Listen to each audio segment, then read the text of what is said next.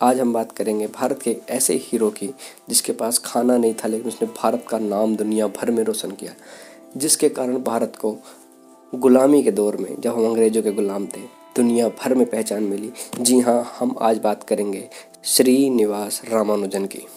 श्रीनिवास रामानुजन एक बहुत बड़े गणितज्ञ थे, ये हम सब जानते हैं। उनका क्या क्या योगदान था, शायद जो लोग ना जानते हैं, एक बार वो गूगल पे यूट्यूब पे, कैसे भी करके देखें।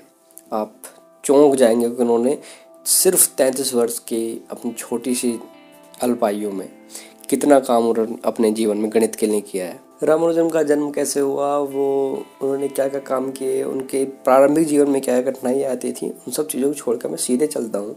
जब वो लंदन पहुँच गए उस समय की घटनाओं के बारे में। श्रीनिवास रामानुजन चेन्नई में जब रहते थे, उन्हें टीबी हो गया था और उस दौरान वो डॉक्टर हार्डी जो थे लंदन में गणितज्ञ थे, वो भी बहुत बड़े।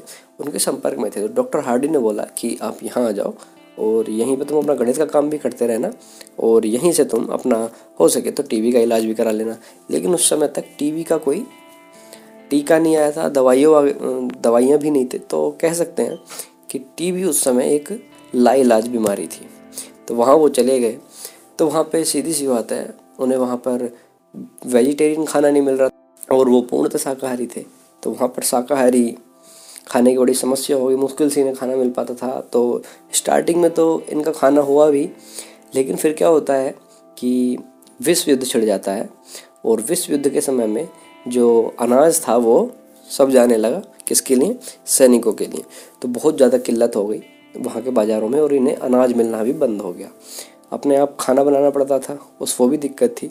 तो इन्होंने क्या किया? केवल आलू वगैरह उबाल के खाने लगे और कई महीने तक तो उनका यही चलता था कि आलू उबालना, खाना और बाकी समय अपने गणित के काम को करते रहते थे।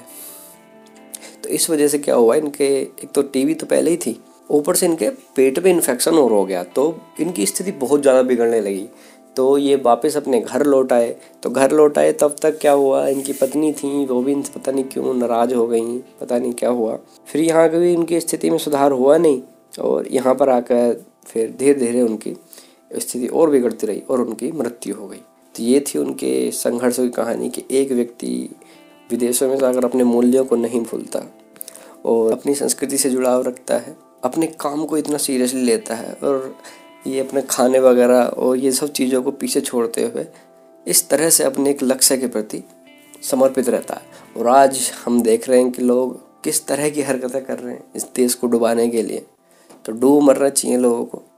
और डूब तो हमें सबको ही जानना चाहिए क्योंकि हमारे हीरो के ऊपर इंग्लैंड वाले मूवी बना रहे हैं, the man who knew infinity. ये इस नाम से एक मूवी बनाई है, इंग्लिश में मूवी है, यूट्यूब पे पड़ी हुई है, आपको मिल जाएगी।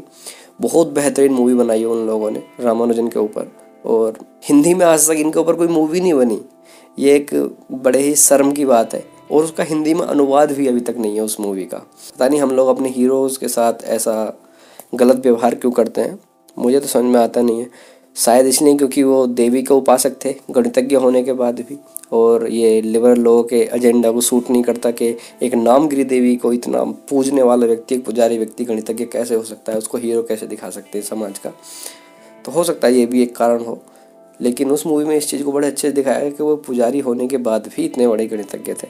तो आप ये मूवी देख सकते हैं यूट्यूब पे है।